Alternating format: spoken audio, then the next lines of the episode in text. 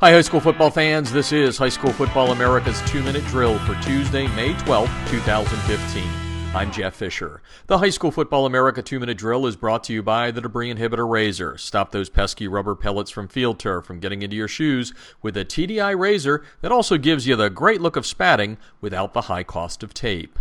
An Iowa jury has awarded $990,000 to Casey Strow, a high school football player who suffered a serious head injury at a 2012 practice. Strow, who was a member of the Bedford High School football team and his family, sued the school district and a school nurse.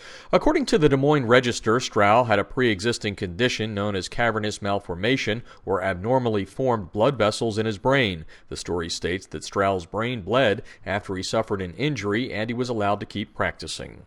In North Carolina, Dewayne Washington, who played 12 years in the NFL for four teams, is the new head coach at Heritage High School, and Washington's right hand man will be Torry Holt, who one day may be in the Pro Football Hall of Fame. Was a seven time Pro Bowler for the St. Louis Rams as part of the greatest show on turf team that captured Super Bowl 34. In Texas, SMU coach Chad Morris has an open door policy for high school football coaches, according to ESPN.com. It's reported that SMU has hosted more than 1,000 high school football coaches this spring, most of them from the state of Texas.